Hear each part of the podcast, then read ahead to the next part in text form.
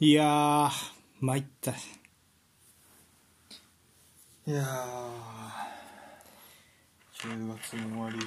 難波線ダービーですよ。あ難波線ダービー。あそれはすなわち、オリックス対阪神の日本シリーズ、あ難波線ダービーって言われてるらしいな。うーんただね、あの、今週末、あれやったね、プレミアリーグも、なんかさ、え、先週末かロンドンダービー2連発みたいな感じだよね。フルマンも、確かロンドンだ、ロンドンやろ、あれ。ほらもうロンドンよやんな。やから、ロンドンダービー2連発やったよね。そういえばと思ってさ。まあ、ロンドンダービーはしょっちゅう起きてるなウウェストハムしてないだけであと、ウエストハンもそうよああいやなんか集中してんなと思ってロンドンはいっぱいあるもん5ぐらいあんじゃんあそんなんあるなんか珍しい珍しいよロンドンねにノースロンドン2つにチェルシーにまだありそうだけどな思いつかんだけでなんかさもっと下のカテゴリーまで掘ったらもっとありそうよねうん2部3部とかうんうんいやなんか1個の年でさあんだけあるって珍しくないあんまり他の国で聞かへんうんそううんね、4つもあるとかはね今1部にいるのはでも5チームとか今は今言った5チームかなあ多分あなんてことをねそうかそうかうんなんてことをまあいろんなところでダービーが勃発してるスポーツの秋ですがこんばんはゆるふとですうんいや参ったね本当やっぱダービーの盛り上がりっていうのはやっぱりあのなんやろ俺大阪とか歩くんやけどすごく盛り上がってるね今そうの、んそう日本シリーズも盛り上がってるしまあロンドンとか歩いててもなんかそういう感じなんかなとかって思いながらねああまあそうねうんやっぱ同じ地区のライバルだからこそ盛り上がるみたいなね盛り上げがいもあるしねうんなんてことを思いましたそうね東京もあんじゃん何個もクラブサッカークラブ、そうねなんかでもその東京もでもサッカークラブは FC 東京とって感じかな町田とかもそうなのかないやだから地域になると出てくるよねあのなんか地域名になると町田は違うのかって感じかな地域名ってどういうこと地域名いやなんていうのかななんか俺あんまサッカークラブが東京にあるイメージないんやけどバスケとかはサンロッカーズ渋谷とかは何々新宿まあ新宿はなかったかな何々みたいなこう駅名とか町名でこうチームがあったりとかするんやあ、うんバスケのあの B リーグのチームってだからやっぱ東京のチーム多いなっていうイメージあるよねうんそうそうそうはいなんてことを思いましうんたはいということでまあそれじゃあ今週のねお便り紹介からうんやっていきますかえー、っと今週ははいゆるふとのおすすめ回面白かった回を教えてくださいはいはい、でしたが、はいえーお二人いただきまして、ありがとうございます初めての方うん雨の日のピッチさんおお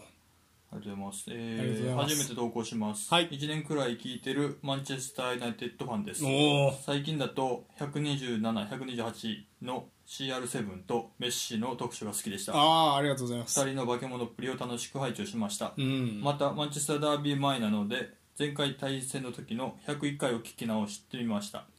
前回はフレッチがデブライネとハーランドを防いでいたなとかシティは左サイド苦戦していたけれど今回は毒がいて危険だぞなど両チームの変化を感じられてますます週末が楽しみになりましたまだ聞いていない過去回もあるので振り返って聞いてみようと思います今後ともお二人のポッドキャスト楽しみにしていますはいありがとうございまあすりがとうございます初めての方嬉しいね、うんこうお便りいあたりだがけたるいとねねうん、マンチェスター・ユナイテッドファンやっぱ多いかな一番いいお便りくれくださってる方平木さんとかも含めると三これでお便り三くれてる人三うんそうやとまあそうかなねインテルファンおったいない セリエファン自体もねあの大輝さんだけやもんね多分お便りくださってるああそうかうん難しいよねねうんまあまあまあ聞いてくださってるんだろうとは思うんですけどねまあまあまあ、えーっとそうなそういう聞き方メッシロナウド会うんまずメッシロナウドかいまあそうね2回に分けてやったぐらいやったからだいぶまあ、しかもあれ構想というかさ、うん、結構さもう半年以上かけてさ寝かしてたやんどこで出そうかみたいなやってでうん一そう回ねやろうかってやってたけどやめて、でそっからまたちょっと作り直してうんって感じやったもんね、うんまあそうねタイミング的にはヨーロッパから2人ともいなくなったし今やるかぐらいうんのタイミングやったね、うんうんなんか引退ってなるとなまたそのタイミングもばらけそうやから、うんちょうどよかったよねあれはそうね確かに、はあ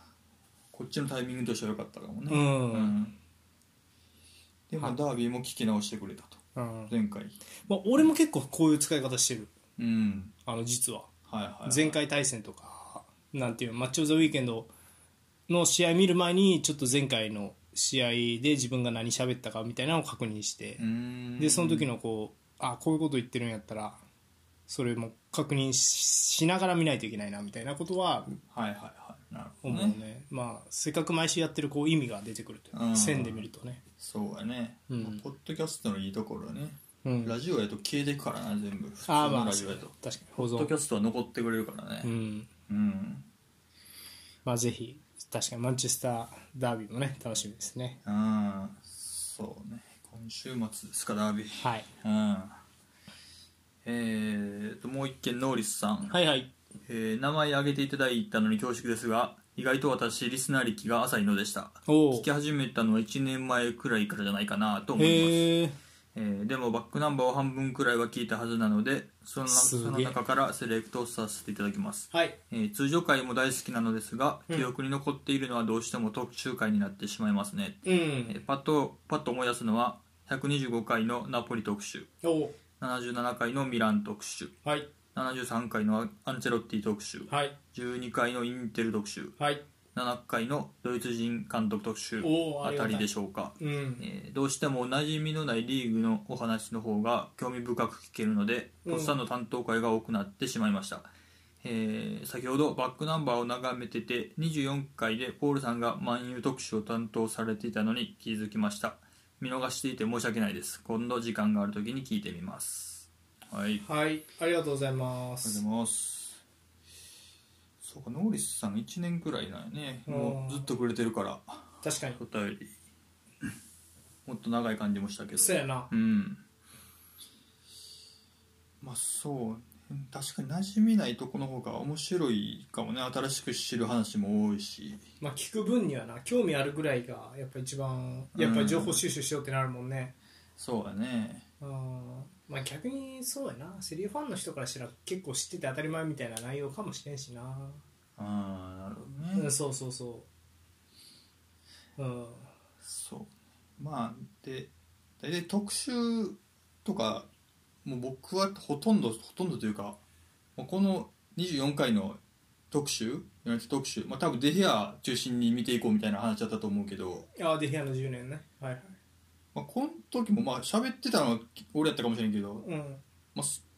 まとめたらとっさんやしねこれもななんだかんだあのノートの資料とか、やったかなうん、俺やらんからそれ 確かに確かにだからもう自然と、うん、そうなっちゃうのは全然いいと思うんであー確かに全然気気にせずね気にせず聞いてくれたらいいんですけど、うんそうああ結構特集やったなそういえばようね、うんあの被らず綺麗にねできてるよね今考えるとあーまあそうねただセリエが優勝するチームとかが最近毎年違うからっああまあそうやりやすいてよいうのはなあるよねシティ特集なんかやる気ならんもんねうんもう何回買っとんねんって話やからそうだからやりやすいっていうのはあるかもしれんねナポリミランまあアンチェロッティは5大リーグ制覇せやねと CL 取った後最多優勝ねやったからまあその例もあったねうんそっかそっそか確かう、にな、まあ、特集京都さんの企画が多いですねうんやっぱり確かにしかも結構長い間こう見てきたよみたいな内容をこうまとめるみたいな特集がでもお好きなのかなとは思うねうんうんうん結構まあな、、そううん長いやつばっかりねまあ基本そうなんやけどって感じかそうねがっつりした企画がお好きなんですねありがとうございますうんうんうん、うんまあそうねで部屋中心の回もまた聞いてもらえたらいいと思いますそうですねあれも結構まあそうやな万有そうやねまたまあでもまた特集なんかやりたいね他のクラブでね最近そうねん、クラブの特集最近あんまやってない気がするうんまあミランじゃあナポリが最後かなうん優勝したチームやとそうそうだからちょっとやりたいよねアーセナルあたりが取ったらね、やれるかそもうしれなねいしプレミアとそうやうねん、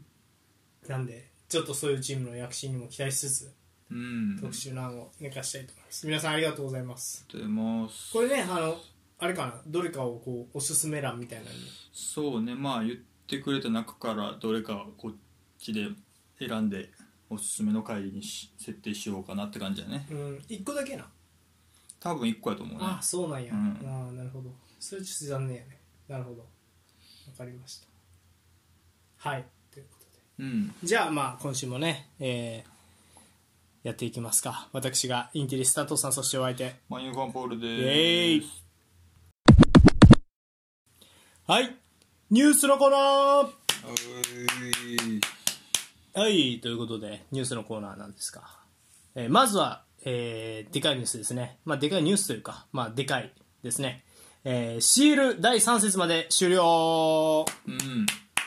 半分終わりました CL のグループリーグそうねはいということでちょっと簡単にですがまあ振り返っていくというか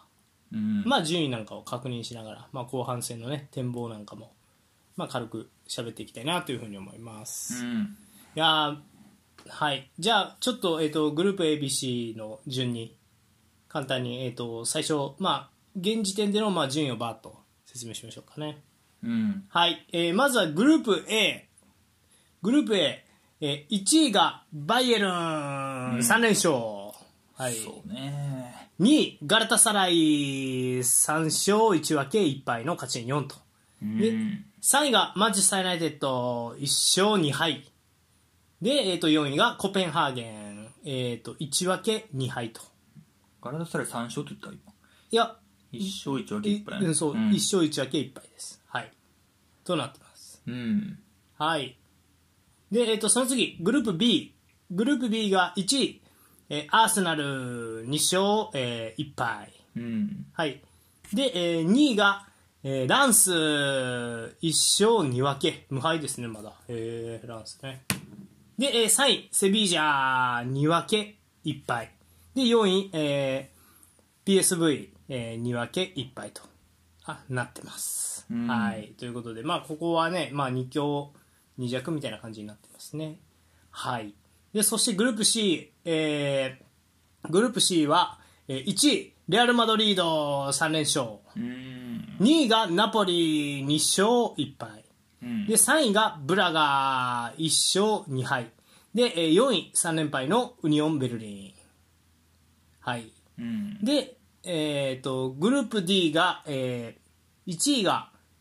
2勝1分けでソシエダう。んはい。で、2位、えー同じく2勝1分けのインテル。うんはい、で3位が、えーザルツブルグ1勝 2, 2敗で4位がベンフィカ3連敗と、うんはい、でグループ E1、えー1位フェイエノールトこれ意外ですね2勝1敗と、うんはい、で2位がアトレチコ、えー、と1勝2分けで3位ラツィオ1勝、えー1分け1敗とうんで4位セルティックが、えー1分け2敗となってます、はいで、えーグループ F まあ大混戦でおなじみのねグうんループ F なんですが、え1位がパリ・サンジェルマン、え2勝、え1敗うん2位がドルトムント1勝1分け1敗3位がニューカッスル1勝1分け1敗で最下位がミラン2分け、え1敗となっています、うんはい。で、グループ G。グループ G は、えー1位、えーマンチェスターシティ3連勝。ん2位、ライプツヒが、えー、と2勝1敗の2位と。で、3位、ヤングボーイズ、え1分け2敗。 4位レッドス、えーレッドスター、えー1分け2敗となってますで、えー、と最後グループ H1、えー1位はバルセロナ3連勝2位がポルト、えー2勝、えー1敗、えー3位がシャフタール1勝2敗で4位アントワープが、えー残念ながら3連敗といった形ですうーんはいということでいやまあまあまあまあまあ3位まで終わったんですがうーんどうしようかなまあちょっとあれか、まあ、話題になりなってそうなグループから話していきますかねまずはグループ F ですかうんはいパリ・サンジェルマンドルトムントニューカッスルミランの死の組ですがうんまあ、ここはね、パリ・サンジェルマンが、まあ、二連あの唯一の2勝を挙げて、勝ち6と積んでいて、うんはい、でドルトムント、入荷するは、えー、とドルトムントが直接対決で入荷するを下して、まあ、2位と、はい、で、えー、入荷するは1勝1分け1敗と、まあえーどこそうね、ちょっとなんか、なんだろうな、強いのか弱いのかよく分かんないみたいな感じになってるな、で4位のミランが、まあ、1勝もできずっていう感じです。うんうんそうねそうね、ドルトムントの気分し、あ、じゃあ、パリ・サンジェルマンの気分次第みたいなところあるんかもしれない、このグループは。うーんまあそうね入荷する戦入荷するパリは見たけど、うん、まあ確かにパリはちょっとなめてかかったかなって感じはあったかなパリあ入荷する4-1やったかなあ、はい、ではい、勝った試合やったけど、うん、4-0とかじゃなかった。うーん、ちょっとなめてかかったんかなっていう、まああ、人生スタメンのメンバーもそうやったし、うん、 4-1か、ううんん。なるほどね。さあニュー、うん、コロムアンにゴンサロ・ラモスムーバッペ・デンベレで前4枚使ってってへいえうすごっ多分他の試合であんまやってないんちゃうかなって感じやけどっに、確かに。ていうところもそうやったしで、うんニューカッスルは多分めちゃくちゃ気合入った試合やったなって感じやったあーな普段よりあーだからニューカッスルは気合入ってるしパリはちょっと、まあ、抜いてるとはやんけどうん、守りきれると踏んでたのか、うん攻めきれると踏んでたのかうん、っていうちょっとまあ下に見た試合したかなって感じうで、ん、入荷するボコボコにやったったなっていう感じだったうねん、うんまあそらやられるよちょっとダメてかかったらあかんよって感じだしたね、うん、あの試合はなんかそうねいつも通りハイプレスもガンガンいってたしチミュ中盤で構える時も451でまあ綺麗に中盤5枚横並びであんまり他の試合で見たことないぐらい綺麗に守ってたから、うん、だいぶ勝ちに行くぞっていう気合が見えた試合だったねあー入荷するはなるほど。うんいやまあでもまだ分からんねん勝ち点6442やから、うん、うん、パリもあんな感じで試合しちゃってたらまだ分からんぞって感じはあると思うけどねん、うんパリ・ミラン粉砕してたな、エンバペのエグいゴールとかあれはすごかったで。ね、ハイライトだけ見たけど。うんうん、そうね早いねあのシュートシュートまでも早いし、はい。すべて振がりも小さいし、球は速いしうん、だからなんかやっぱパリ・サンジェルマンの気分次第って感じがするよなうんそうねちゃんとやったら抜けてる気がするなうん入荷するドルトムントにも負けたなうまあんシンプルに負けたんかなどうなんやろうねうんそうね1-0かうんまあそうやなこれもまだ分からんやろな直接もう一回やったらどうなるか分からんって感じなんまあ見てないから分からんけど、うん、そんなに大差ないんじゃないかなうんと思うけどうね、ん、ミランはちょっと苦しんでるけど苦しいねうんそうねシールやとあんま勝ててないねいやまあリー戦も調子いいとは言い難いよね別にまあただ上の方にはいるけどって感じでねそうそうそううんまあ内容はそんな良くないって感じうん、まあ、まだでも混戦やからパリもあパリちゃうわミランもうん2つ1つまあ2つぐらい変わってればまだ分からんかなって感じ入荷するとはアはウェー残してドルトムントとはどっちやったっけなホームかな分からんけど入荷するは乗り込まなあかんだよねだからまあなかなか厳しいよな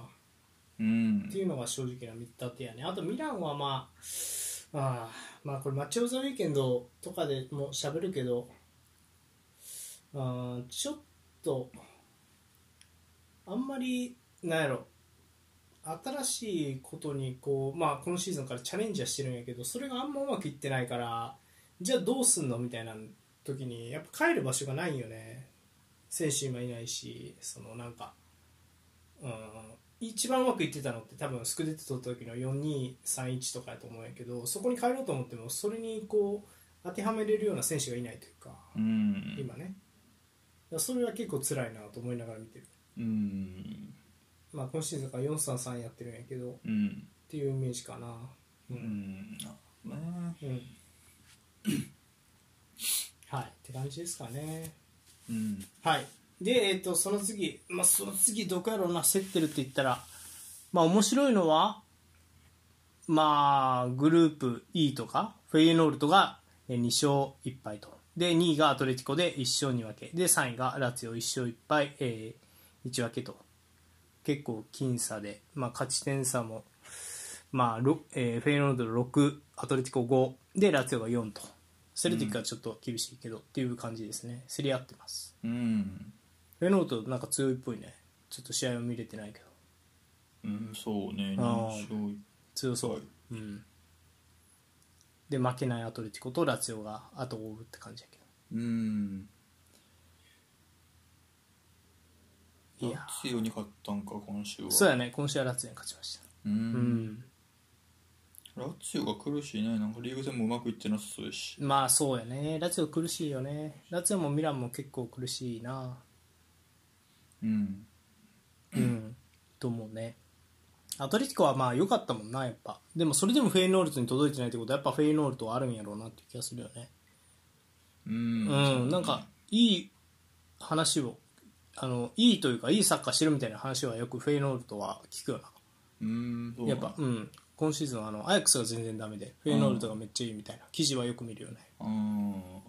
ちょっと、まあ、ダークホースオランダ勢ダークホースとしてのそのポジションが変わるかもしれんので注目してもいいかもしれんなうんうんじゃあアヤックスいないもんね今回ね CL ねうん去年も良くなかったのかうんそう考えてもちょっとオランダであの変化が起きてるのかもしれないんでうんまあそれは見てもいいかもしれないですねって感じかはいはいうんあとはまあそれぞれマイチーム的にはどうですかマンチェスター・ユナイテッド3位うんまあよくはないよねなんとか今週はギリギリコペンハーゲンに上がったけどうん強そうよねガラタサライうんそうねガラダサライは一勝一敗じゃけまあそうかユナイテッドには勝ってるよねでバヘルには負けてうんでコペンハーゲンに引き分けかまあもうバイエルン抜けてくれて3連勝で、うんの方が楽でええよなって感じやねもうまこあうなると、うんうんそうだからもうバイエルン全勝してもらって、うんいや全勝じゃないユナイテッド戦だけ引き分けていいかな、うんあと勝ってうんおうおうでそうねそれで勝ち点15じゃあ16までいくかうんうんあとガラダサライとどんだけ競れるかな直接勝って、うんまあ、コペンハーゲンにも勝ってって感じかうな、ん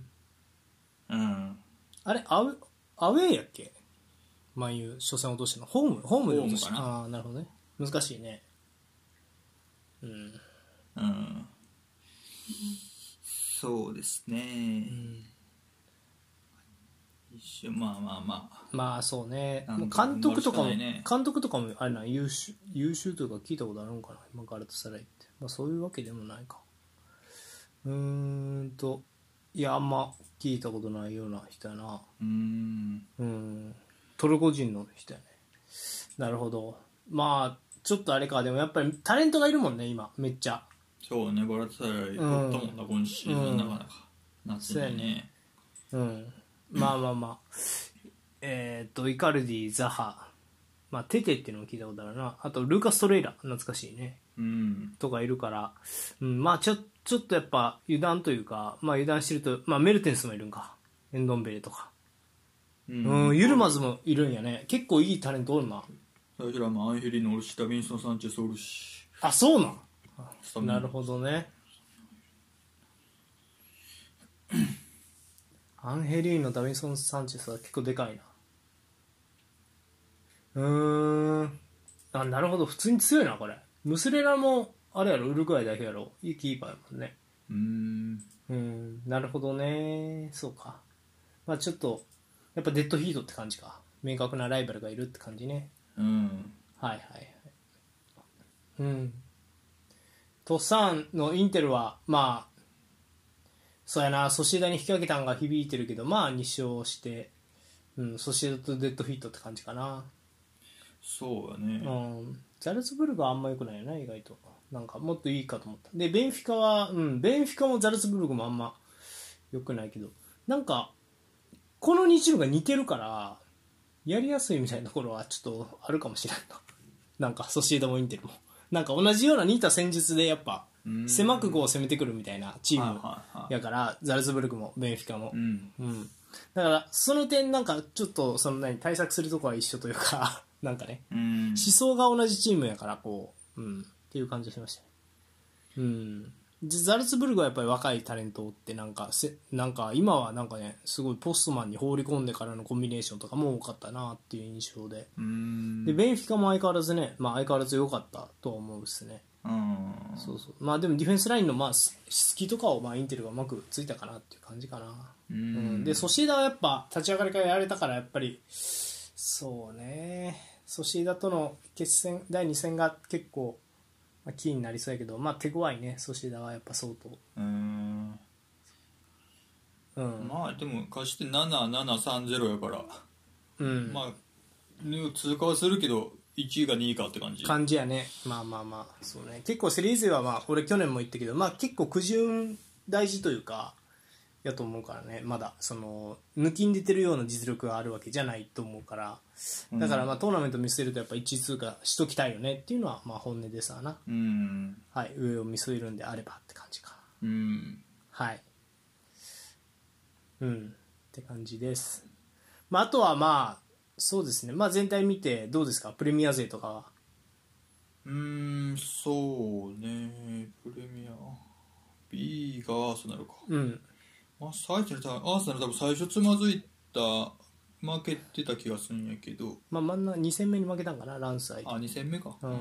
それ以外は勝ってるってあ、感2勝1敗、じうんうん、まあまあこれは普通に行くんちゃうかな、うん8.6であと522やから、うんランスセビージャ PSV、うん、まあそうねまあここは普通に行くでしょううんあとはどこやニューカッスルはさっきちょっと喋った、まあ、シティはまあまあもう普通に3連勝やし、うんまあ行くでしょ1位通過で問題なくねうん、うんの4チームかうんって感じかね結構3連勝多いよな今回って感じはすんねんなあそうあーこんなにみんなちゃんとこれ3連勝してたっけなって思ってあバルサシティ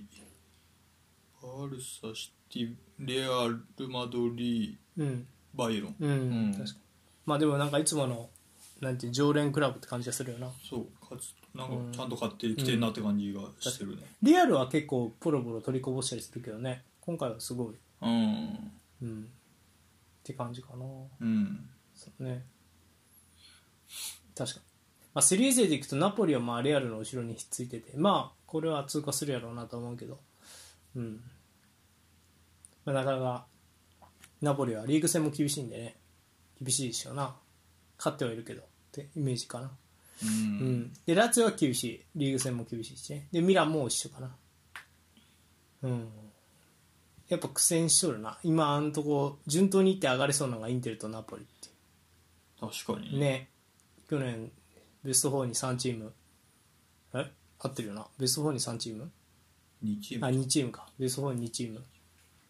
ベスト8で結構まあ3チームとかうんあったって考えるとねまあでもまあこれが順当なんでしょうな去年はまあ俺は思った通りやっぱりまあイタリア人選手は結構去年はまあワールドカップ出てなかったから元気あったプラス苦渋が良かったっていうのでセリエのクラブがあの決勝トーナメントまでゴンといったけどやっぱうん、インテルの苦戦ぐし具合とか見てても、うん、やっぱりちょっと、うん、去年は結構ラッキーイヤーだった気がするなっていうようなねもう実際ミランとかはね勝ててないわけやからっていうイメージですかねうんぶっちゃけ、うん、そんなミランもまあ隣は出したけどまあ補強はしっかりしできたと思うからなそれで今最下位っていう現実があるからまあなかなか厳しいですわな苦渋も悪いしねうんっていう感じうんナポリはちょっとでもまあ監督変えたから難しいわなそうだねうんでラツィオもまあ難しいですわなうんって感じかなうんはいいやまあそうねちょっともうでもまあここはほぼ確定だよねっていうところと、まあ、そうでもないよなっていうところが、まあ、パスッと分かれてるんで、まあ、うん面白そうなのはやっぱグループ以外のフェイユノールとアトレティコラツィオの三つどもえにこうセルティックのね、まあ、旗手含めてどう絡んでいくかみたいなところとあとグループ F 死のグループ F がうんまあ、ここはまだ分からんのでね、まあ、ミランが連勝でもしようもんならまたガラッとひっくり返るからそうだねわからんね分からんからそうね怪我人とかも含めて一戦一戦大事になってくるかなって感じかな、うん、いやバルセロナもねやっぱ見事に3連勝ねそうだねうんさすがやね、ちょっとラリーガ勢復権みたいなのは若干感じますね3連勝してるチームのうちの2チームがラリーガ2強っていうのはね、そうだね、うん、しかも1個世代が終わりましたの後で力もう一回つけて帰ってきた感もちょっとあるよなどこあのレアル・マドリードは若手中心になって、がうんあの3連勝して、うんまあ、CL でみたいな、まうあ、んそんなね、まあ、CL でめっちゃ実績ある選手とかは、まあ、ベンチに置いたりとかしてるわけやモドリッチとかはうんそうで、まあ、バルセロナも、まあ、世代交代して、まあ、ブスケツがいなくなっての3連勝やからねそれはまあ立うん、派やね、っていうのは思うなあと、まあ、ペドリがいなくても若手でなんとかするとかそうよね怪我人おるけど勝ってるもんね、うんちゃんとそうだからなんかその辺あのうんラリーが2強もう一回来たなっていう感じはちょっとはしますねうんここから数シーズンあるんじゃないですか、わかんないですけどね、まあ、うんとりあえず、まあ、決勝トーナメントまでの勝ち上がりまでね、まあ、結構楽しみですな、その辺が。はいって感じですか。うんはい、えーそれじゃあ、えー、と CL 関連は以上です。はい、じゃあ、えー、と通常ニュースからいきます。うんはい、まあちょっとまあ、えー、とこれは喜ばしいニュースなんですが、まあ、意外だったよっていうのでお届けしたいです。えー、とラリーが通算試合数が、えー、と3000に到達チーム到達したチームが3チーム現れました。えーまあもちろんね、えー、と降格しなかったら、まあ、ラリーガの通算試合数っていうのは伸びていくわけじゃないですか。うんでそれが、えっと今年で、えっと3000に到達したチームが3チームあるつまり今まで降格してないチームが3チームあるとあのラリーガが始まって以降それが、えーレアル・マドリードバルセロナそしてまさかのアスレチック・ビルバオうんはいということで、えーラリーが始まったのが、えっと初期は10クラブかから始まったとへーで、えっと1929年に開幕したとでそっから、まあ、今まで降格しないち、えークラブその3クラブレアル・マドリード、バルセロナアスレチック・ビルバオは、えー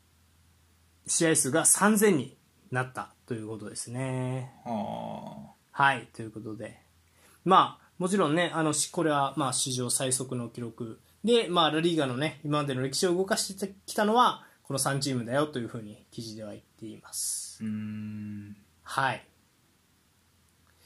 いや意外じゃないビルバオなんやってまあ、バルセロナとレアル・マドリードは分かるやんうん降格したこといないやろうなっていううんビルバオなんやっていう確かにね、うん最初10チームかそうねしかもなんかビルバオってねバスク純血主義って言ってね、まあ、地元の選手しか使わなかったりとか、まあ、カンテナの選手ばっか使うっていうふうに言われてるよねうんうん、なんか今シーズン第3節ベティス戦はスタメン全員がカンテラ出身下部組織出身でしかも勝利したっていうふうに言われてるわはいやすごいさビルバオは。い育成ですねうん、しかもまたねバルセロナと違うタイプの育成やからね、うんまあ、エレイラとかジョレンテとか昔の選手でいうと、で今でいうと、まあ、ウィリアムス兄弟とかかな,、うん、な結構フィジカルうんやねなんで結構それが、うんまあ、俺としては結構面白みがあるなっていう感じですかねうんうんまあ、いいセンターバックとかもね結構出してるんでねやっぱうんうんなんで、まあ、ちょっと今後もやっぱりつあのビルバオとかは多分スペイン代表に将来ステップアップするであろう選手とかを生み出してるイメージがあるから、うんうんだからまあ注目してそうなんじゃないですかうんそうでもなんか尖ったチーム 3, 3チームが降格しないっていうのもなんか珍しいなと思ってさなんかこういうとこ中堅とか入ってそうやんああまあそうね嘘ずやっったといますよっていうのはねそうどこやろ例えばバレンシアとかああビジャレアルとかそうね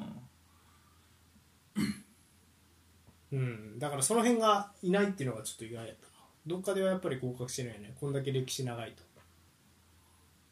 うん、まあ、降格してんのか最初10しかなかったわけやからああ20に増えた時点から入ってきてんのかまあオリジナル10じゃなかったみたいなね、うんそれはあるよな確かに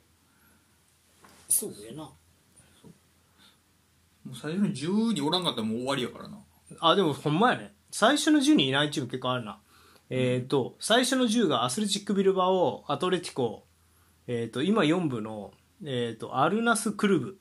で、うんあとバルセロナエスパニョール、えーエウロパラシン・サンタンデールレアル・マドリードレアル・ソシエダレアル・ウニオンうーんなるほどねだからやっぱビジャレアルとか、まあ、俺らがしつあのラリーガで強そうって思うねビジャレアルセビージャあたりなんかは、あとまあ強かった記憶で言うとバレンシアとかはまあ後から入った後発組なんよねうん、うん、そういうことだ確かよにね確かにそれもあるな逆に言うとエスパニョールなんか落ちてるってことやもんなこれここに名前があってそうねアトレティコとかもしてんねんなソシエダもか今で言そうやな確かにそうアトレティコ落ちてんねんそううかんそうかソシエダも落ちるイメージないけどなこういうクラブってまあ俺らが知らん時代のない話なんかもね、うん確かにうんはいまあでもすごいですねもう今から94年前に始まったうんで94シーズン戦って、まあまあ、94シーズン正確にどうかわからんけどねもううん一回も降格してないっていうのはやっぱすごいですだな3000すごいねうんすごいはいということでおめでとうございますうんはい、そんなね、えー、とそんな2チームが対戦したんですよ、えー、と先週末かな、えー、とバルセロナと,、えー、とアスレチック・ビルバオが大リーガラリーガ第10節で対戦したんですが、うんはい、あのこれ、ちょっとさクラシック前に紹介していこうと思ってあのまたしても新星登場17歳マルク・ギブファーストタッチゴールで決勝弾。ああはい、ということで、はい、ビルバオとバルセロナの試合でね、17歳の選手がうん出てきて、で、まあ、ファーストタッチシュートが、えーとまあ、ゴールにつながったっていうところで、今また注目を集めています。うんはいまあえー、とバルセロナとね、えー、とアスレチック・ビルバオの試合だったんですけど、まあえーしまあ、試合はね結構硬い試合だったみたいで、まあ、スコアレスで終盤に入ったんですけど、まあえージョアン・フェリックスがターンから、まあ、80分にジョアン・フェリックスがターンから前向いてスルーパスを出したところ、えー、と17歳の、ね、途中で入った、えーマルク・ギウっていう選手が、まあ、裏に抜け出してそのまま、えー、とゴールを決めたっていうこれがすごく話題になってます、公式戦デビューだったギウは、えー大大仕事をやってのけて、えー、とバルセロナに、まあ、歓喜をもたらしたという。うんはい、ということで、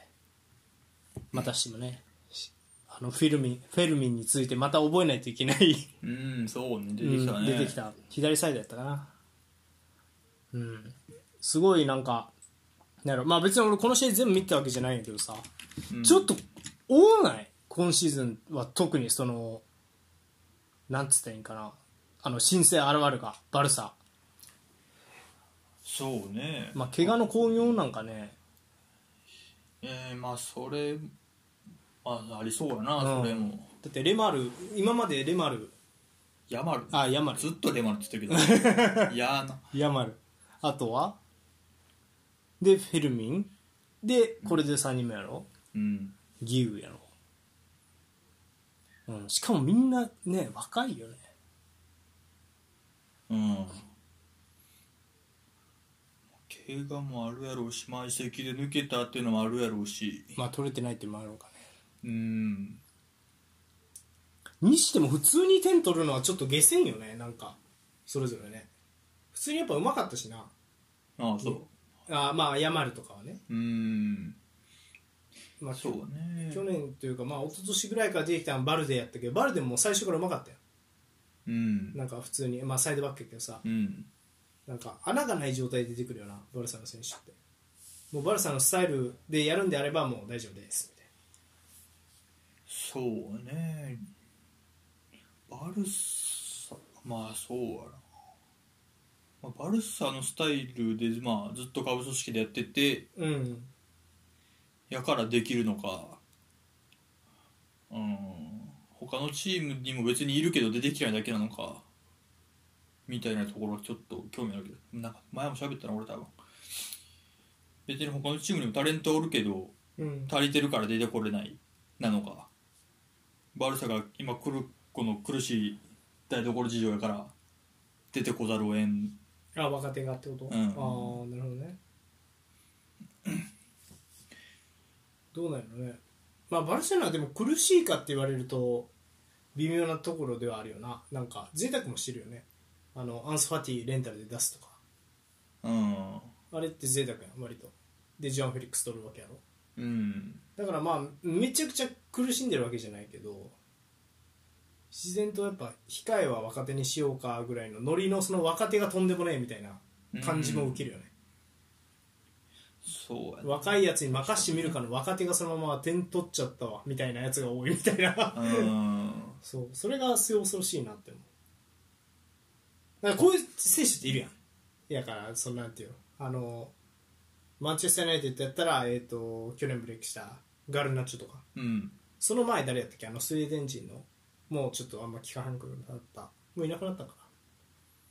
スウェーデンなうんなんか誰やっけサイドアタッカー名前忘れたけど、まあ、うんマンチェスター・ユナイテッドにねうんまあ出てはこういなくなったりとかするやん、うんみたいな感じやけどなんかなんかバルサの、うん、こ今年はすごいそういう選手の質が超高いっていうイメージはあるななんかいきなり結果出すんかいみたいな、うんまあ初見やからどうしようもなかったみたいなところもあるよなでも相手からしたら逆に言うとう、んまあそれもあるんかもなうんうんどんな選手か分からへんしうんカンテラ上がりやから足が速いのかテクニカルなのかみたいなまあそうね、まあ、シャビがまあそういう意向なんかもしれないね分かって下からどんどんどんどん上げていくぞみたいなうんうん確かにまあそうねアンス・ファティとかもなんかあれやもんねやっぱ出番は保証できないよって言われてからまあ出てったけどさやっぱそういうこうなんか結構選手をさレンタルなりなんなりでこう出すことの意義みたいなのもあるよなこうやってこう循環していくというかうんそうねうんなんてことを思いましたもしかしたらねあの、えー、と今週末のクラシックなんかにも出てくるかもしれないんで、うんはい、ぜひ注目してくださいどこまで伸びきるのかそうやな確かになういんろんな選手いるけどどこまで伸びきるか楽しみですね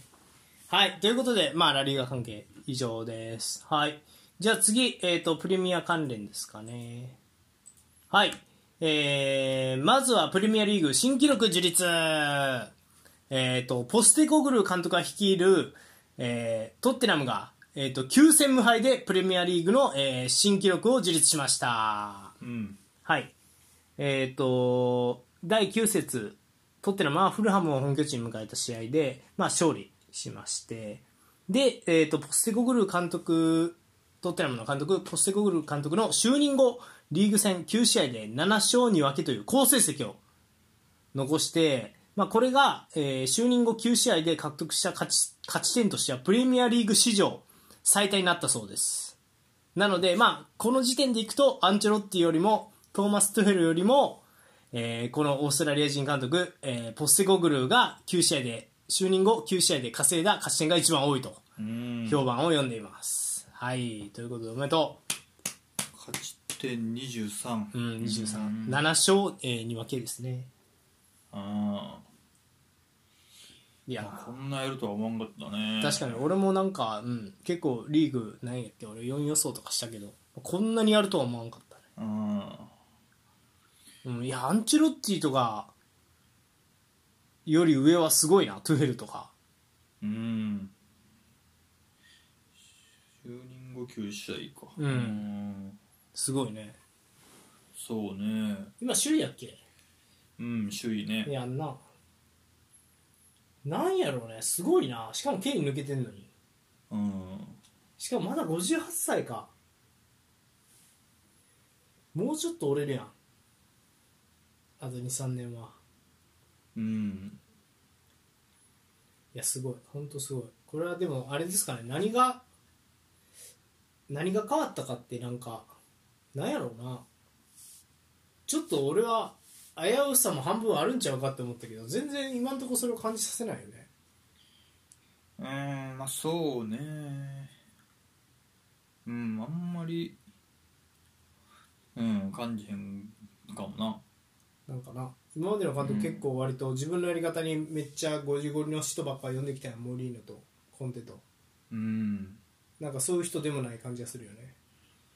そうやなまあ補強も当たったっていうのはあれやろしまあ監督の補強もそうやし、うん選手もマディソンマディソン、ファンデフェン、ウドジエ、サールは去年からおるか。うん、取ってきた人みんな活躍してんもんな。うん、まあ、特にマディソン、あ、まあキーパーもビカーリも多分セーブ率1位とか言ってた気がするな、今。なあビカーリオもそうやな確かに異常やねうん。まあマディソン特にやろ、今一番いいんちゃう、プレミアうで。んうん、輝いてるね。うん、俺のアシスト予想も当たりそうやね当たる可能本当性にね全然あるね、これは。なんかケイン抜けてよかったって感じせうん、まあ逆に良かったんかもえねへん、。うん、やってる仕事ケインっぽいやんこうなると。うん、でも孫は今シーズン点取ってるしそうやな確かにそうは結構テンポ9試合うん、 7ゴールうん、まあ去年ダメやったから V 字回復よねうん、去年ワールドカップあったからまあずっとし痛めてたみたいで試合出てたけどあそうなんや、うん今手術したんやったかなで、うん体調も体調体も治ってうんうんいやでもこの一貫性でも何でもなくこうなんかねなんていうのまあ大当たりを引いたって感じよねうんそうねしっかり監督と選手が戦術ちゃんとハマったしやっぱそうやななんか今までの実績実績言ってたら絶対呼んでないもんなポセゴグロなんかだからこういう冒険もある程度必要よねちょっとはねなかなかしきらんけどそうはねうんなんてことまあ思いますスパーズぐらいにはしてほしいよねだからポジェッティーノもそんなにセインツでやってたけど今そのスパーズであんななると多分思ってなかったんちゃうかなって気もするしスパーズ来た当初はうん、確かにまあ、こういうチームがあった方が面白いよね、うんまあ、コンテとかも俺に呼んできたのも失敗やったって会長言ってたしね結局優勝狙ったんあだからポジェッティーノであんだけ上まで行けたから、うん優勝狙える監督引っ張ってくるぞっつってそこを2人呼んできたけど、うん結果会えへんかったねみたいな話してたかうら、んうん、やっぱりなんかあるんかもねクラブチームとして複雑やななんかそれはねうんうんはいって感じかまあまあまあちょっとね今後も目を離せないまあもちろんこれね今 J リーグの監督やってる人なんかも、あまあ、J リーグドリームですからねある意味ねーまあそうね日本人がこうなる日が来るかね来てもまあ英語さえ喋れれば来てもおかしくないってことなんじゃないけどうん別にうんとは思うけど、なってほしいうん、ね普通にうん J でやってるわけやからね、うん、うん、J の優勝監督やけどまあまあまあまああれですねまあただちょっと語学言葉のやっぱ壁はでかそうな気はするよねやっぱりうん日本人がやるってなるとね、はいはいはい、はういん、でもなんかあれやんあの森保さんもなんか AFC かなんかの最優秀監督賞ノミネートされたりとかしてたよねまあそれはされるかって感じだけえー、まあええアジアやったらまあまうあんされていい感じはするどねうんうんはいということでまあまあ結構ねまあポスゴグルのトッテナムには今後も注目ですかね、うんはいじゃあ、えっと、その次ちょっとねこっからあの暗いニュースが多いんですけどうん、まあ、サクッとこうやっていこうかなと思います。はい。これは、えっと、先週の続報です。えっと、イタリア代表のミッドフィルダー、えっと、トナーリが10ヶ月出場、えー停止処分が決定しました。はい。えー AC ミラン時代の賭博が発覚したと言われています。はい、入荷する所の、えー隣は、えー10ヶ月のえー出場停止処分が決定したことが明らかになりました。これは AC ミラン時代に、えーミランのチームの勝利に、えー違法サイト違法ベッティングサイトで、えー、まあ言ったらかけていたということが明らかになったためだそうです、はいでえーまあ、イタリアのメディアが伝えたところによると隣は自ら、まあ、この容疑を認めて全面的にイタリア当局の、えー捜査に協力しているとでもしも、まあ、自発的に容疑を認めていないかった場合は、えー、FIFA の記憶で3年間の出場停止も課せられるような違反だったというふうに言われています、はい、ただ、まあ、この処分でね、えー、と隣は、えー、と今季復帰は不可能になったとで、えー入荷するでの、えーシーズンはもう終了といった形になりましたはい、うんということで、まあ、隣の処分が一旦決まりましたねザニオールはまだかなうんはい今シーズンこれ決まっったんかねほんまになんか他のニュースで報じてるとこ見たことないんやけどこれあそうなんマジで俺ヤフーニュースだったからこれ決まったんちゃうかなと思ってうんまあまあまあ出場停止が決定したことが明らかになったうんまあまあじゃあ決まったんかもしれんけどうんうんうんこれなんかさすげえさあの実はサッカーキングでさ特集をやってたんようんこの賭博事件についてみたいな、うんセリエあのねあの細江さんとかがやっててでそれですあの言われてたところによると結構なるファッジオーリはなんかもうなんか自習みたいなか形らしくて、うん半分うんなんかこのままじゃ自分はやべえっていうのをいろんな人に相談しててうんそれがクラブの海にも入って半分自首したみたいな感じらしいようん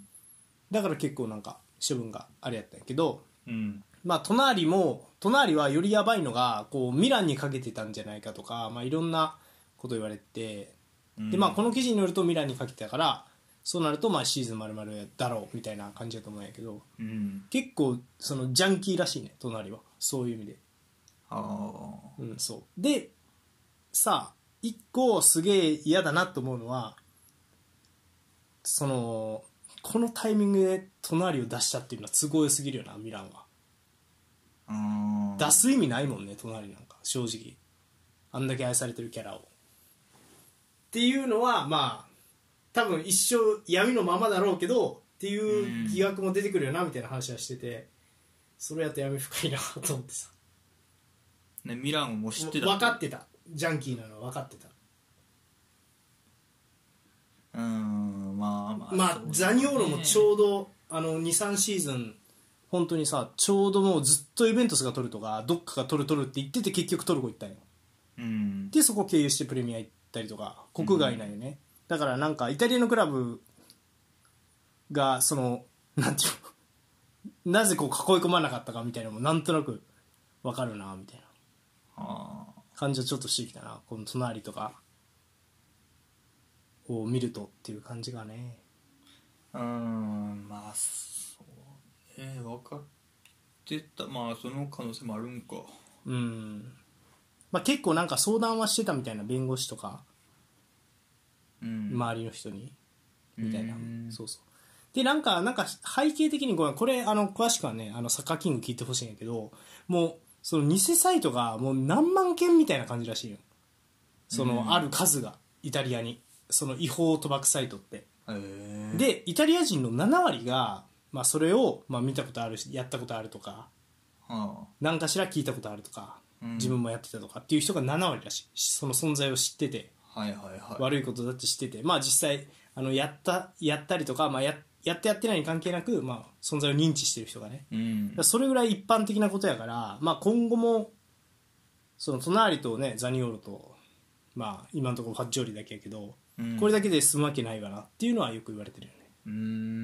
んそう告発した人によるとなんかもう何十人分のリストがあるみたいな何百人分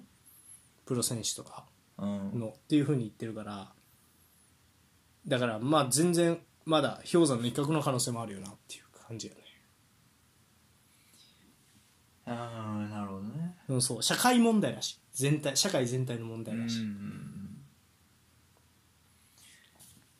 まあどうそうねそんだけおるんやったらうんそうね何かを変えていかのもセリエ A が終わってしまうねなんかそうやんね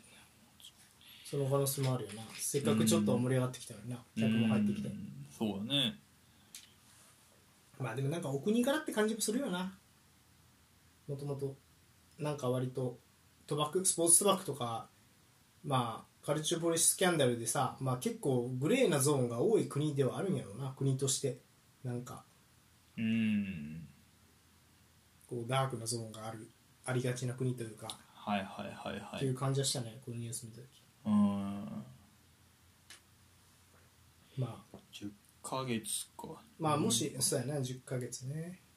まあでもやっぱえトニーってどれぐらいやっけ1シーズンぐらいやねちょうど多分あのーブレントフォードの同じような容疑で、えー、と処分を受けてるよね今アイバントにそうねまあそうね1年ぐらいやったんかうんだからまあそれぐらいは覚悟しておいた方がいいよねなうんそうねうん、うんだとするうんそうね いやでもマジでな隣としてはキャリア本当これちょっと終わっちゃうからななんとか何すなんとかしろって言われても何すんねんって話じゃないけどうーんまあ23歳10ヶ月うんまあ終わっちゃうまではいかんかなと思うけどねああなるほどね1年この時期に怪我してもう復活してくれる人もおるしねなあまあそうやねうんいやなんか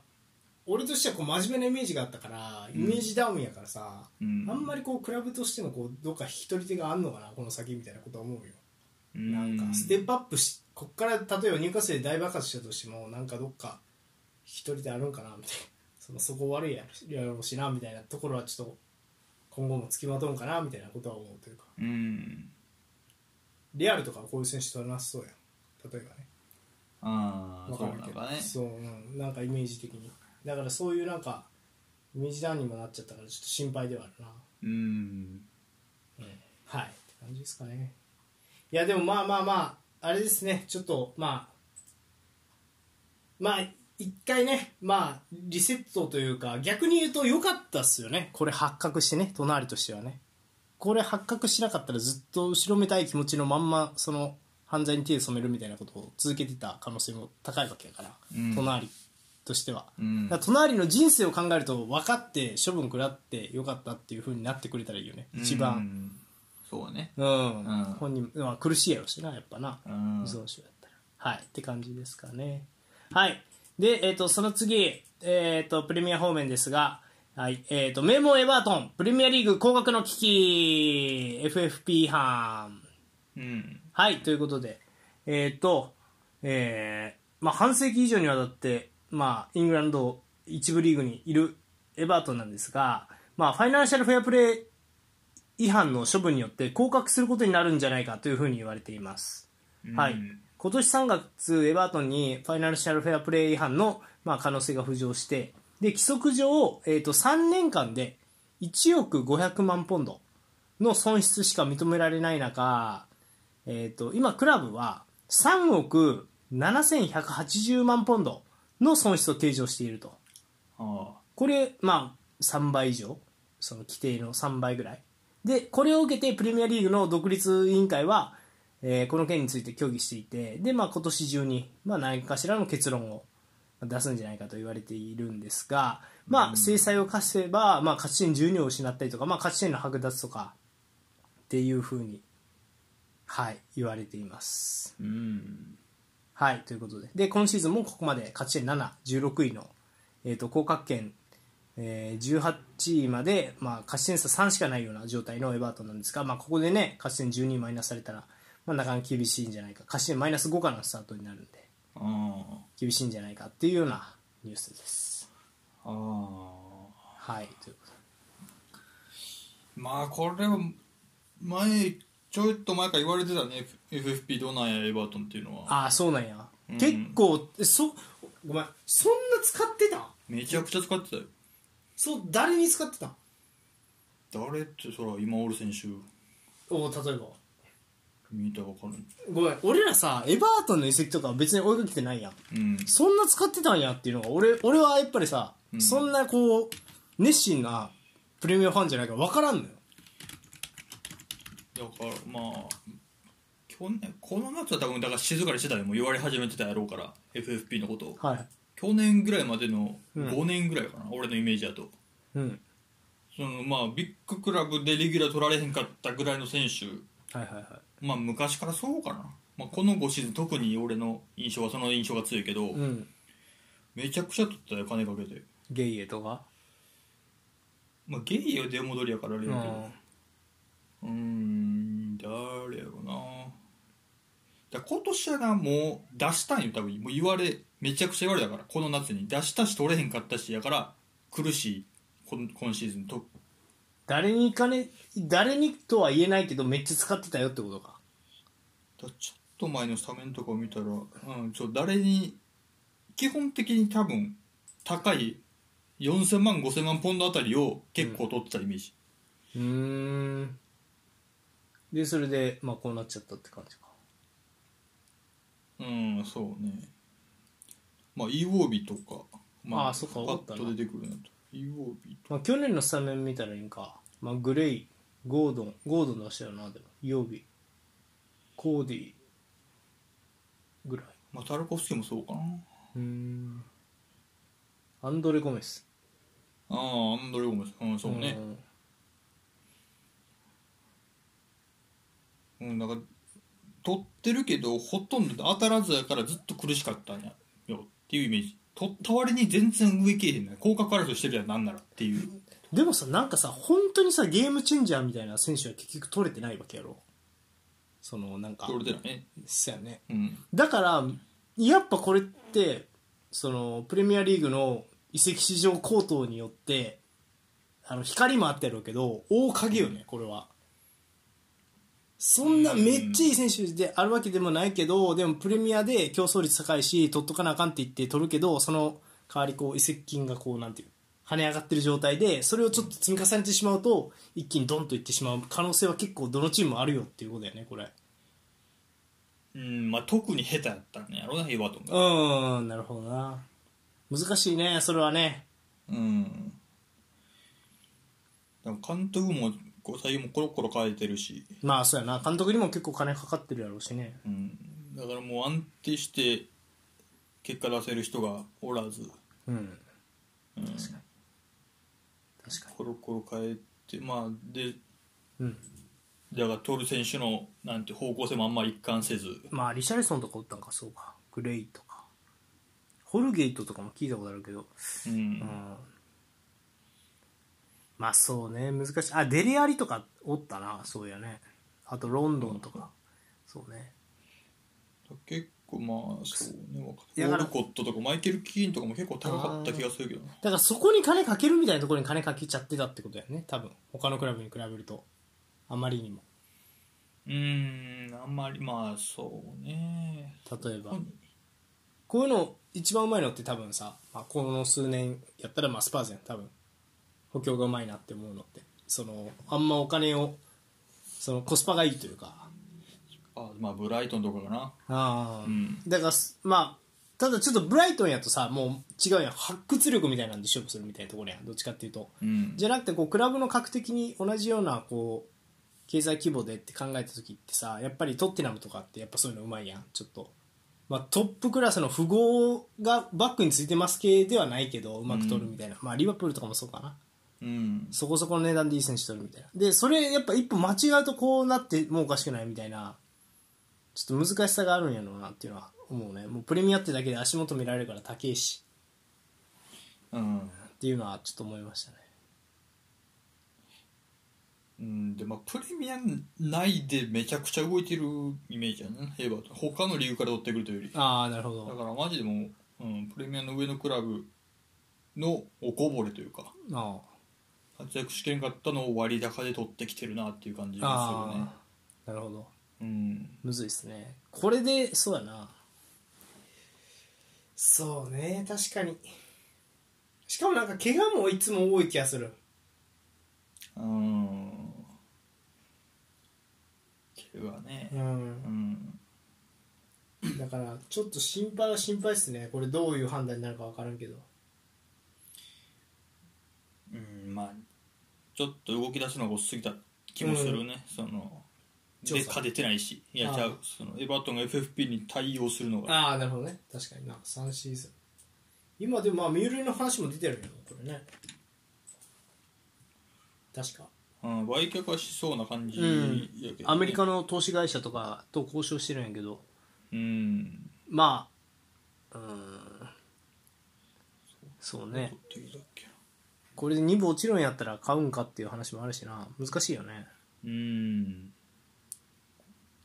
ああそうかデルフとか持ったしハメスとか持ったしハメスハメス・ロドリゲスかああアンチェロッティ時代かうんアンチェロッティ時代確かにアラ使っンてとるか持ったねああアランねそうまあ、だから取ってきてもアランは外から取ってきてるかうんまあハメスとかもそうじゃん外からうんそうやな結構アンチェロッティの時のいる選手は結構豪華やったもんねアランハムシクアンドレ・ゴメス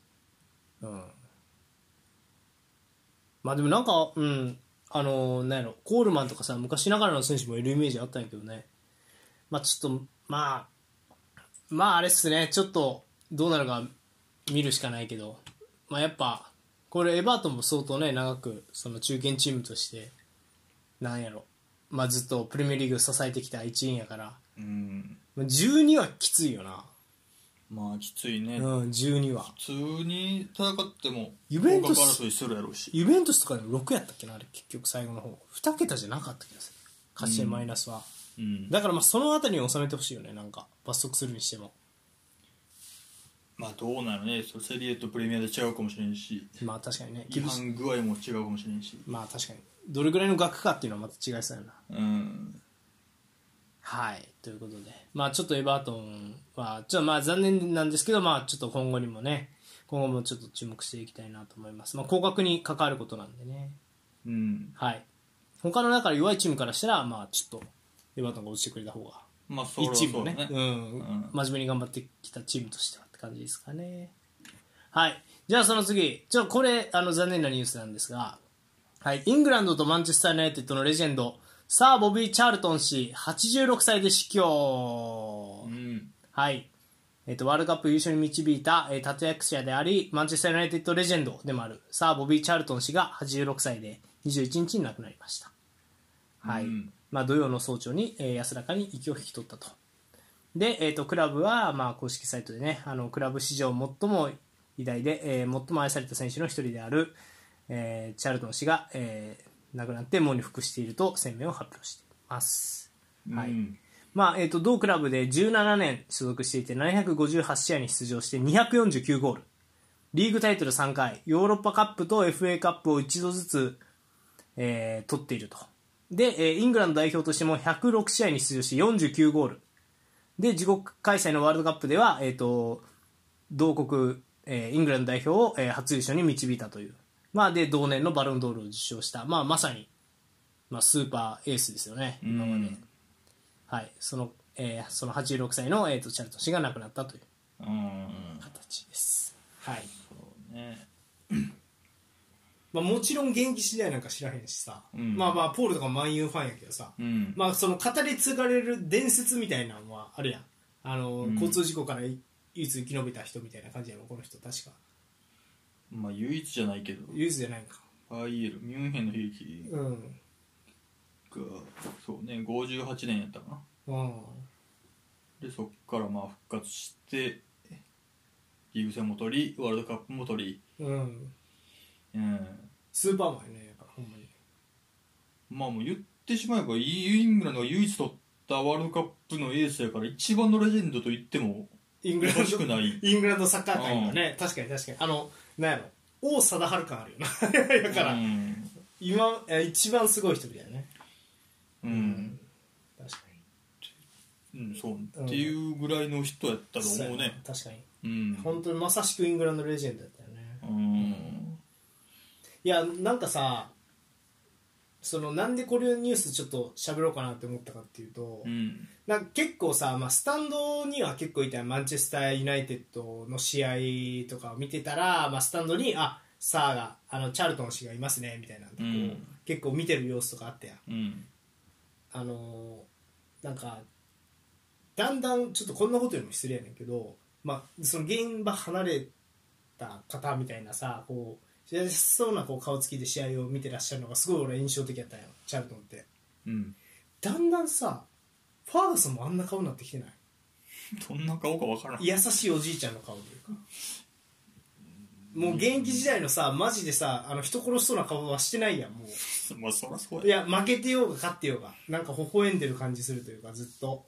うんなんかチャールトン氏が持ってたようなさそういうそううんで結構年も近いやろファーガソン多分まあ多分10え10うんどれぐらい離れてるのか分からんけどまあまあまあそんなに遠くないんかそうなそうそうなんかさやっぱさ亡くなる前にさ一回はさリーグ戦なりさ CL なり取っときたいよね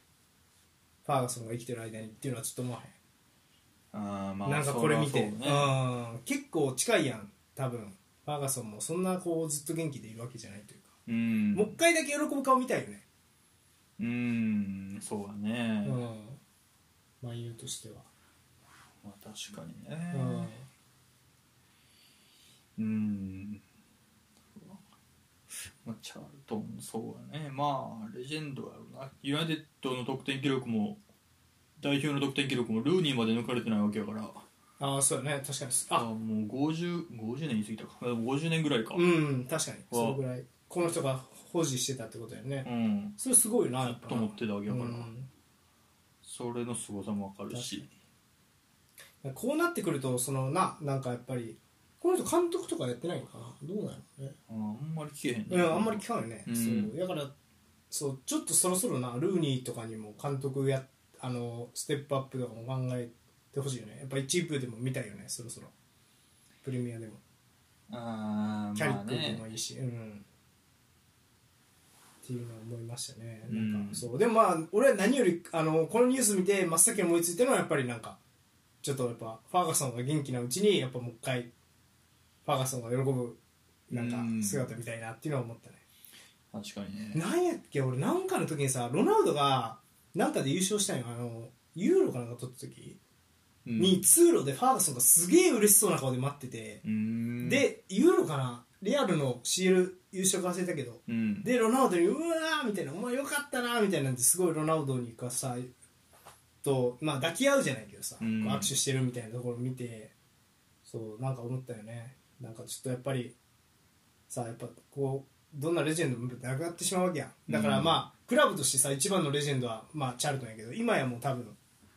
おそらくもうファファーガソンになったと思う。これで名実ともに、あのうんご存命の方っていう意味ではね。うんだからなんか生きてるうちにっていうのは思うよな、うん CL なのかそれが、C、CL じゃなくてもいいと思うよなんか別にあのリーグ戦プレミアリーグ優勝を見たいなっていうふうに思いますねそれで喜んでるファーガソンの顔はちょっと見たいですねうん個人的にはそうちょっと頑張ってほしいね本当うんいやでもまあまあすごいすすごいよな多分インイギリス史上一番すごいフットボーラーだったやろうなこの人が、うんはいまあねご冥福をお祈りしたいと思いますうんはい。じゃあ、さいえっ、と、その次ですね。えっ、と、これちょっと先週の特集に対する受けみたいな形のニュースなんですが、えっ、と、ちょっと、まあ、軽く、サウジアラビアの現実が、今ここに。えっ、と、去年紹介しました、ある、あの、去年じゃない、えっ、と、先週紹介したアルイテファク。うんはい、あの、PIF じゃなく、えージェラードが監督で。うんヘンダーソン、グレイとか、ヘンあのジェラード周りの選手で固めたサウジアラビアのクラブね。うんはい、ここの観客動員数、えーが、えー、とどこやったっけな、えー観客の動員数がわずか696人、うんはい、となってました。ああはい、というのも、まあ、この試合ね、えー、とあ最近こう、歩いてファクはちょっと調子を落としていて7位に後退していると7試合で5勝を挙げたまあ序盤に比べるとちょっと停滞しているんですがそんな中、えー、とアルリアドと、えー、アルイテファクの試合で集まった観客が696人しかいなかった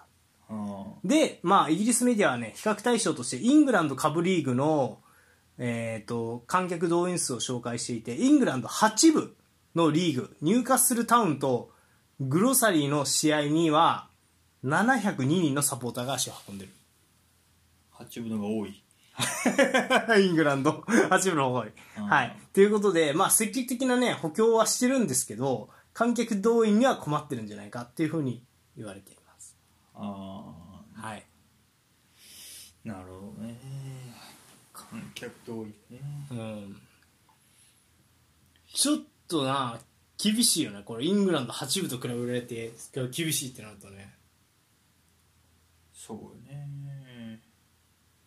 うんまあそれの記事と違う記事やけどうん。それ何節ってだっけこれは、えっ、と、10節かな。 10節うはん。同じ、10節だから他の少なかった試合もうん792人、532人みたいな試合もあったけど、うん。一番多いのはフェルミーノとかがおるアルアハリは1万6000人おったらしいから、まあ、まあうん入るときは入るってこ普通まあだからスター選手がおるチームはやっぱり入ってるよねっていうことではあとるんだことよねはある。うん。なるほど。人口ってどうなんやろね、サウジアラビアってね。でも、そもそもね。なんか1万6000って、言われただけだと少なって思うよね、やっぱ。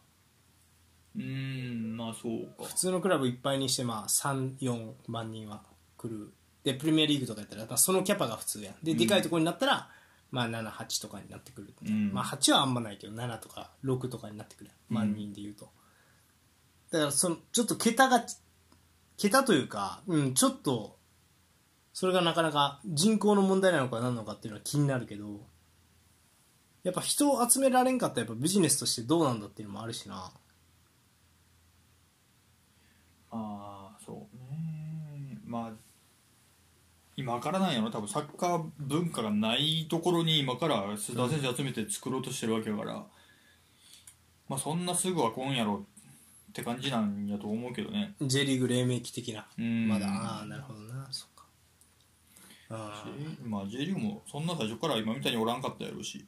まあ実業団時代とかっていうなんかのもあったしねプロリーグ立ち上げましたの段階は盛り上がっ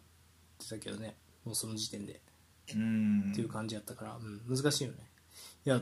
そうねやっぱあんま興味ないんかなサウジアラビアの人ってまだサッカーにこうどうしたら目覚めてくれるんだろうみたいなことは思う思っあの考えてるんやろうねうんまあまだじゃあもう来たって今の夏にやっと選手集め始めてまだ2ヶ月しか経ってないわけで、まあ、計画では10年計画やもんね30年までっつってもな、うん2030なんかサウジアラビア計画みたいな感じやもんな、うんまあ、10年そうねまあまだまだかまあでも現状は結構す、うん、普通に寂しいよなこれまあ寂しいやなうん普通にうんサッカーうんマイナースポーツって感じやもんねこれ普通にサッカーがサウジアラビアでは現状みたいな感じやうんそうだからそうこっからこう価値を上げていかなあかんってことよねまあそうまあ、スポーツ自体がどうなんかって感じもあるねなんか1万6000集まることが快挙なんかもしれんしまあ人口とかいろんな条件とかうん確かに確かになサウジアラビアなんか強いスポーツとかもあんまイメージないもんね他のスポーツとかでもそうやななんスポーツのイメージは別にないなうんサウジサウジとカタールって横まあ、近いと思うけど中東だから、うんということでもうサッカーできる天気なのか天候なのかみたいな環境なのかああなるほどねああまあまあそれもあるかもなカタールのワールドカップで確かにわざわざ異例の時期ずらしてやったぐらい確かに暑いわけうんうんそうやねのカタールの近いってことは、うん確かにカタールまあ、暑うんだから暑すぎてっていうのもあるんかもねなんかうん確かにねそうやねカタール近いですねサウジアラビアうんいやまあそうね確かに秋にやったとて秋冬にやったとて暑いよってなってる可能性はあるよなうんさらに南やもんねあのなんやろあれから言うとその欧州から見るとうんだからまあちょっとそういう可能性もありますわそうなうん、はいって感じがうん確かにそれはありそうやな気候とかもありそうやねうんまあ、ただね、まだまだこう10年後を見据えてやってる計画の途中というか、まあ、始ま走り出したとこなんでってういうのも、んまあ、なんとなくわかるんで、まあ、この領域からね、なんとかしてほしいなっていう感じですかね。はい。で、最後、えっ、と、これちょっと、まあ、簡潔にいきます。えっ、と、最後ね、これセリエ方面なんですけど、だいぶ悲しいニュースです。パプ・ゴメス、覚えてますかあと、あの、アタランタにいた。うんはい。パプ・ゴメスが今、モンツァにいるんですよ。途中、シーズン途中から。えっ、と、セビージャ行って、で、その後モンツァ。えっ、と、どっか行って、モンツァ来たんですよ。うんだったんですけど、まさかの、えっと、ドーピング違反で2年出場停う止ん本人は声明で、えっと、息子の咳止めシロップを誤って飲んでしまったと言ってます。はあはい、ということで、えっ、と、まあ、あの、パプゴメスがね、えっ、と、まあ、セリアに帰ってきて、しかもそのモンツァっていうね、話題のクラブに帰ってきて、まあ、注目浴びてて、まあ、今シーズンまあ何試合かも出てたんですが、そんな中、インスタグラムを、えー、とパプ・ゴメスが、えー公開して、えーと、僕が反ドーピング規則に、えー、と違反した可能性について書かれた記事を受けて、えー、とメディアにこう次のことを伝えるっていうふうに言って、で、えー、とスペインの反ドーピング委員会から、え2年停止の通知を受けたと。で、えっ、と、まあ僕は、なんていうの僕はドーピングは本当はそのしちゃいけないっていうのはもう分かってるとでそういったドーピング行為に依存したこともないですとただ今回息子の咳を和らげる際に、まあ、使用したスプーン1杯の咳止めシロップを誤って摂取してしまったことによって、まあ、なんか自分の中にその違反物質が出てしまったとでただこのそのテルブタリンっていうのは、まあ、プロスポーツ選手に許可えー、とされていて、まあ、サッカーのパフォーマンスを向上させるものでは決してないっていうのをはっきり言っておきたいとは言ってるんですけどでも、まあ、こういった形でその2年の出場停止を申し渡されているとでこれに対して、まあ、弁護士にも何かこう相談している状況ですっていうふうなことを、まあ、インスタグラムで言っています。うーんはいということでいやあのちょっとポポグバもあってじゃないですかうんあのドーピングうん引っかかった問題ちょっと最近増えてきてないそうねうんマジかっていう感じもするんだけどうんこれってさ選手ってやっぱ気をつけるもんなんじゃないんかな分からんけどでまあ気をつけてはいたんじゃんうんそうそうそうやねんけどでなんか前例があってイタリアってなんか、まあ、黒い噂でしかないんやけどイベントスの選手がなんか大昔ね本当90年代とか、うんイベントスの選手が半えっ、とハーフタイム中にかつてね90年代点滴を受けてたとかはあそういうこう黒い噂はあるんですよもともとイタリアサッカー界ってうんドーピングしてたとかうんあのーその世代の選手たちがすごいみんな早く亡くなってしまうみたいなうんイタリア人選手が、うんであの時に渡されてた何かに何かが入ってたとかそういうことをもしかしたら興奮剤みたいなの入ってたんじゃないかみたいなうんことを思うことがあるみたいなことを元選手が言ってたりとかっていうニュースもあるんですようんだから分からんけどさ、まあ、こんなん嘘つこうと思ったら何ぼでも嘘つけるわけやん子供の咳止めシロップでしたみたいなことが言おうと思ったら言えるわけやんうんだからちょっとまあ本当か嘘かも置いといてまたドーピング違反しかもねセリア関連セリアからこう出てた選手がね、まあ、スペインで受けたわけやけども今回はなんかすすごいちょっと不安ですね、ああそううね、ん、まあそうやな不安まです、あうんちょっとうんドーピングはち一ょっと回もう全部やっといたらイタリアも全員賭博もドーピングもまあ確かになもう今シーズン中 止全員取り締まります確かになうんなんかうんちょこちょこちょこちょこ出てくるぐらいやったらっていうねうん確かにいやでもなんか結構こういうの多いよねやっぱ今年はイタリアサッカー界暗いニュースっうんていうのはもうねうんいやーまあちょっとなまあ本当に気をつけてほしいですね、まあ、またね暗黒期にからちょっと抜け出したかなぐらいの感じやったからねそのうん観客の入りとかはねうんだからまあちょっとうんまあでも一回やった方がいいかもな確かにドーピングとかはなうんそうなんかなんかその賭博問題とかはさちょっとまあ文化の違いとかもあると思うからさうんなんとも言えへんけどさまあちょっとこういうのはまあでも賭博もさなんか多分さやっぱ手出しやすくなっちゃったっていうのも問題よねデジタルが普及しすぎてまあそれはそうだようんねだからまあうんトニーとかまあ他の国の選手でもいるわけやからやっぱりうん出てきてないだけでいるあの結構ちょっとヨーロッパ全体の問題になってる可能性もあるやん、まあ、人間の問題というかさ技術が進歩したからだからちょっと、まあ、その辺気をつけないといけないなっていうふうには思いますうんはいということでまあ以上ですかうんはい、えーそれでは、えーまあ、今週のニュース以上ですお便りどうしましょうねそうですね、何しましょうおか便りうんまあ、結構でもあれやもんな暗いニュース多かったけども、まあ、明るいニュースからできるだけうんそうね何にしましょうかねエバートン勝ち点ねうーんポステコグルポステコグル関係でなんかうんうん分からんなんか今えー、でもそんなのいるんかななんか普通に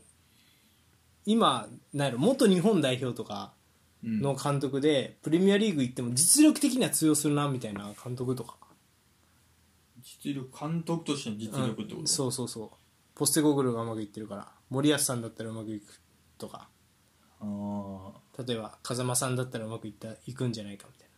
ああなあと川崎の鬼木さんっていうね人とかいろいろおるからま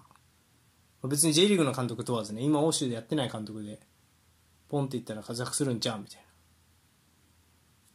面白いやってない監督うんな、んまあそうなってくるとねあともう J リーグぐらいしか俺は思いつかへんけどそうだねうん誰も知らんな誰やろな欧州外の監督うん今なんかマスカットっていう監督が今 J リーグで活躍したりしてるねへえこれもオーストラリア優秀やなオーストラリアなそこポステゴグルー代表やったらあかんかったんやろまあ見たよねうん 欧州外南米南米の監督今やってっか分かんないけどハリル・ホジッチとかも結構いい線いきそうな気がするけどなプレミアとか放り込んだら